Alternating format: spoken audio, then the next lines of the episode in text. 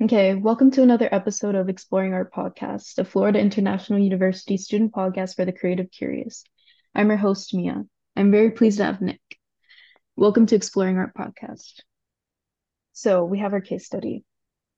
In the 18th century, English gardens differed from those of the present day in many respects, most notably in their lack of flowers and in their profusion of temples, follies, and grottos, these gardens performed other functions beyond that of pleasing the senses. In particular, they conveyed sophisticated messages to those who wandered through them. Thus, 18th century writers, as well as present day commentators and historians, use the phrase reading a garden to describe the viewer's experience of these landscapes. One of the most famous of all such gardens was designed by William Kent at Stowe in Buckinghamshire, Buckinghamshire. One section of that garden, known as the Elysian Fields, contained an architectural complex consisting of three temples. The first was Temple of Ancient Virtue, a round classical structure based on the Temple of Vesta at Tivoli. Inside were statues of Homer, Socrates, Lycurgus, and Epaminondas, representing the greatest poet, philosopher, lawgiver, and general, respectively, of the ancient world. Nearby was the Temple of Modern Virtue. This was in the less refined Gothic style, and was moreover built as a ruin. Downhill from these two temples, across a small stream, lay the Temple of British Worthies. This semicircular structure had 16 niches, each containing a bust of a British notable. The statues looked uphill to their ancient predecessors. The significance of their architectural style and topographical Placement of this ensemble was further enhanced by Kent's choice and alteration of inscription. A quotation from Virgil appears without a crucial line praising the priesthood. Queen Anne is not among the British worthies. 18th century viewers would have noticed these omissions and grasped their anti Catholic, anti Stuart message. When we read Stowe's Elysian Fields, do we unpack its message any differently than we would that of a literary text or painting? Is reading a garden like reading a book? What sorts of gardens can be read? Are there limits to the kinds of messages a garden or landscape can convey? Let's begin our discussion. So, um, William Kent's Gardens at Stowe, like you mentioned before, had a section called the Elysian Fields, and these fields were very open and vast, with with some architectural structures inside of it. Um, the the elements and characteristics that these gardens had is that they had lots of fits um of space. It was very formal. And by formal I mean the gardens had lots of straight geometric lines and lines that followed the contour of the land. The, the garden had lots of straight paths ordered inside it as well. Um, what what St. Kent's gardens apart though from from landscapes of the time was his use of cl- classic and Gothic architecture styles. He also used water features inside of his garden, which was usual for the time, but the difference is the design and the symbolism that they have within the garden itself. One of these water features is the, the fountain at the Temple of Venus. This temple was, was built in more of a neoclassical style, and William Kent's mix of architecture styles specifically the neoclassical features and the Gothic features in the temple set it apart from the other other gardens of his time.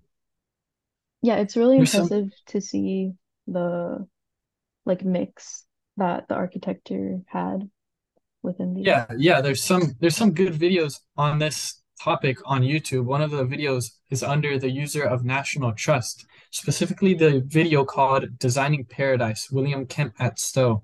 There's also another one which is like a tour that talks about architecture style of the buildings and water features used in the garden, which is called Stowe Landscape Garden, published by Sid Hud- Hud- Hutchinson on YouTube. Yeah, so so far we've talked about like the different features that we've like seen in like these old architectural styles, but yeah, I think that we should explore more into like the limitations of of landscaping and gardens. So the limitations of garden messages are influenced by cultural context and viewer interpretation. So people of certain cultures may understand the implications of certain design choices while others may not. Like Zen gardens, for example, most people in Japan know the context behind that, especially if you're part of the Buddhist religion, whilst an outsider may need to do more research.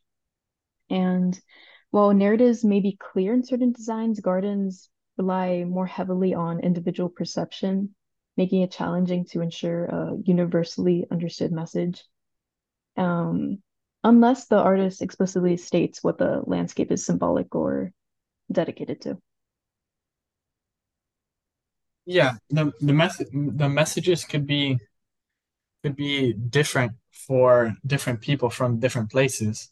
Mm-hmm. Um, yeah, and uh, the a characteristic of the 18th century gardens that set themselves apart from the modern day ones was was the architecture structures within the gardens because they they also uh, gave different messages through the actual styles and architecture structures. The temples were done with a mix of old architecture styles, while nowadays the modern gardens have simple, clean looking structures. The garden layout for the 18th century gardens was very linear, like I said before, and the modern day ones are very free form. The follies built in the 18th century were built on purpose to look like ruins or structures with classical architecture. Many of the modern day ones vary in their approach to making these follies with different styles and structures. Although some modern gardens can have a classical look to them, another another component that sets these gardens apart is the is the grottos. The 18th century grottos were artificial caves or structures decorated with shells and other natural materials. Usually, usually for modern day grottos, the grottos are like secluded spaces within the garden, with with the materials being more diverse. And the modern grottos could also include new technologies that are not available in the 18th century. Yeah, so there's some differences that you can see between those old ones and the more modern ones. And when it comes to reading a garden, like interpreting, uh, analyzing what the symbolism is and everything, um, we got to think if modern gardens continue to convey messages and narratives to viewers like they used to do around like the 18th century and such. So I think that reading a garden remains relevant in contemporary landscape architecture because modern gardens can convey messages like sustainable practices, cultural references, and innovative designs. Like, for example, ur- urban gardens can symbolize resilience and community, and it can showcase how gardens continue to serve as like powerful mediums for communication in the present day. However, there's some like uh, opposing opinions, like Christopher Whelan, who's the author of the website Roman uh, chroneric.com. So he opines that since around 1700, gardens in Europe have been largely devoid of allegory and metaphor and are more for pleasure and beauty now. So we're steering away from having symbolism towards everything and just kind of having it for aesthetic purposes. And even though he uh, believes this, he states an exception. Uh, there's exceptions in some modern day landscapes, like the creation of Sir Terence Conran's uh, Peace Garden, which commemorated the 60th anniversary of the end of World War II, where plants were selected for their symbolism of peace, war, or remembrance. Yeah, yeah, the the different gardens between the 18th century and the modern gardens convey different meanings within themselves. Like if you if you look around the Elysian Fields garden, you'll see many different types of symbolism. Even even the architecture conveys some sort of symbolic meaning. The Temple of Ancient Virtue displays classic architecture, which coincides with the classic and more traditional moral values which were widely held within the classic philosophy and literature. This, this explains why there are statues of philosophers and writers inside. The Temple of Ancient Virtue was, was built to honor the virtues of the ancient world, showing figures as representations of these virtues. The temple, the temple of modern virtue was built using some classic features, but also incorporated more new Gothic styles. This, this was to show and symbolize societal change and the shift in values within the society, to show that the standards and the traditions are now changing and for the Temple of British Worthies, the building conveyed political and religious beliefs, the most notable one being the exclusion of Queen Anne. The, the exclusion of this queen was on purpose and it was a purposeful decision, promoting anti Catholicism. Queen Anne belonged to the Stuart monarchy, which is a monarchy that had very close Catholic affiliations. This led the Stuarts being associated with Catholicism. Since Kent had li- deliberately left out this queen from the collection of busts and statues of the notable British figures, this reflected the anti-Catholic and political religious ideas of the time. You you could actually access a source that includes some information on this if you go to www.jstor.org and search architecture landscape and the intermediate structure 18th century and click the first result starting on per- page 39, they actually talk about the different types of architecture and the styles of temples. Yeah, it's interesting to see how political and religious ideologies influence garden design, especially in the 18th century with uh, the anti-Catholic and anti-Stuart messages within the Temple of British Worthies. So we should dive deeper into how um, these different ideas influence gardens and landscaping at the time. So in the 18th century, gardens were often used as a means to express loyalty to the ruling monarchy or conversely opposition to the current political leadership. For example, the mission of Queen Anne from the Temple of uh, British Worthies reflected anti-Catholic and anti-Stuart sentiments, aligning the garden with the prevailing political ideology of the time. Gardens were sometimes adorned with inscriptions, quotes, or literary references that conveyed political or religious ideologies. In the temple, there was an intentional omission of a line praising priesthood in a Virgil quote. This underscored a specific religious hostility, emphasizing the subtle ways in which ideology could be included in the garden and influence it. Yeah, when when someone reads a garden, they're basically talking, basically taking in everything that the garden has to offer, not just visually. When someone reads a painting, they are taking in visually everything, all the forms and elements that the painting has, which is similar to a garden. The person might look at the flowers and plants or the architecture with a close eye, as one might do with a painting. Also, when someone reads a book or literary text, they might picture the, the writing in their heads, but they are mainly looking at the text. But when someone reads a garden, they're talking they're taking in much more than just the visuals than they would as they would uh, a painting or a text. Not only is that person taking in the visual sights of what they see in the garden, but also what they smell. Like they might smell cut grass or flowers. The person inside a big garden could also take into consideration the vastness and the use of space within the garden to come up with conclusions of their own that person present inside the garden could hear everything going on inside the garden at that very moment. They might hear the birds chirping or the sounds of bees flying. The, the sense of touch is also used within the garden, and you could feel the different textures around the place. Maybe it's the stone of the temples, or the soft leaves of plants, or the rain. But in a museum, you generally can't touch anything, especially the paintings. Like you, you don't you don't get as much information or feeling in depth as you would in a garden from a painting. Uh, I I feel like when when you're in the garden, you might see the same plants generally, but you also might see new occurrences of little plants growing in new places or or different butterflies roaming around or new baby fish. You don't get this type of interaction within a painting or a book. Yeah, I agree. Uh, when you have a garden, it's much more personal. You could be in touch with nature and have like a whole experience.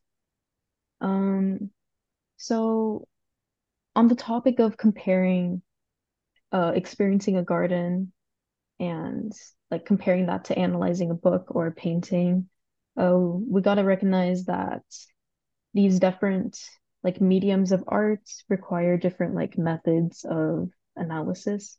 So while literary analysis focuses on like narrative structures and symbolism, garden interpretation incorporates the spatial and sensory experiences that you were talking about, and paintings more emphasize visual elements, like highlighting the distinct approaches required for each painting medium, or like you can focus on the context of what the painting was based off of and the experiences of the actual painter.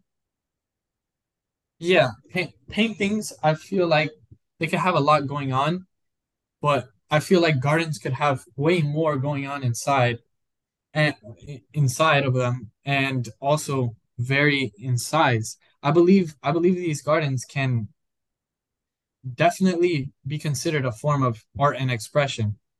Gardens have a collection of many different plants and structures to which many people could find interesting. If someone takes time to look at it, I think you could call it art because because of the fact that gardens use all your senses at once. A person could be out in the garden and enjoy their time there for as long as they want to. I think you could definitely call gardens art, especially because the gardens had to be designed, built, and grown, which is a lengthy process of time and patience, to which a gardener still has to tend to the garden throughout this whole time. When there's a garden and there's someone who designed and built it, I think you should be able to call him an artist. The designs this artist uses for his gardens can definitely tell you a lot about his ideas of visually pleasing or aesthetic garden or artwork.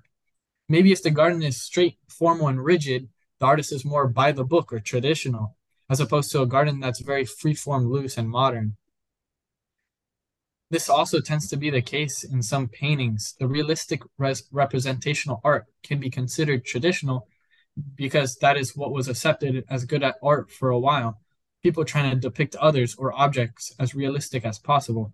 But now art is expression and can be almost anything art paintings can symbolize that someone, an artist, is open to new ideas or methods.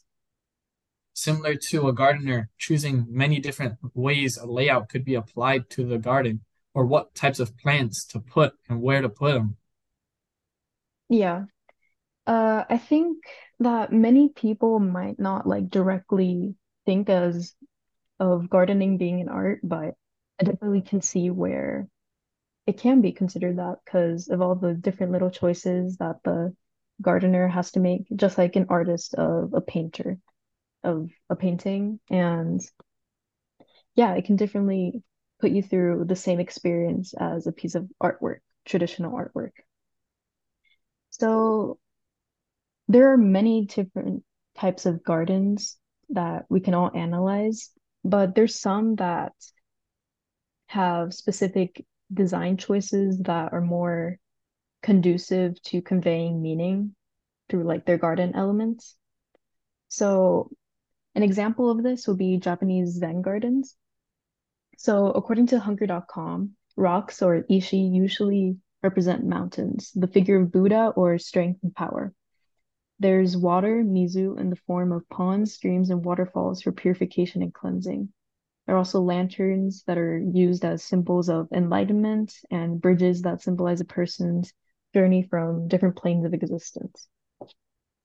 Um, these el these elements all interconnect to have the person within them meditate, which is the meaning of Zen. Zen is to meditate. And there's also Persian gardens, which are another example, which symbolize an Eden and the four Zoroastrian elements of sky, earth, water, and plants. So these two examples have elements that represent other things. They're meant to symbolize other things. All right, so I want to thank you so much for joining us today, Nick. I really appreciate it. This this concludes exploring art podcast. Subscribe to Exploring Art Podcast on iTunes, Spotify, SoundCloud, or wherever you get your podcasts. Thank you for listening. Please join us soon and remember to stay curious.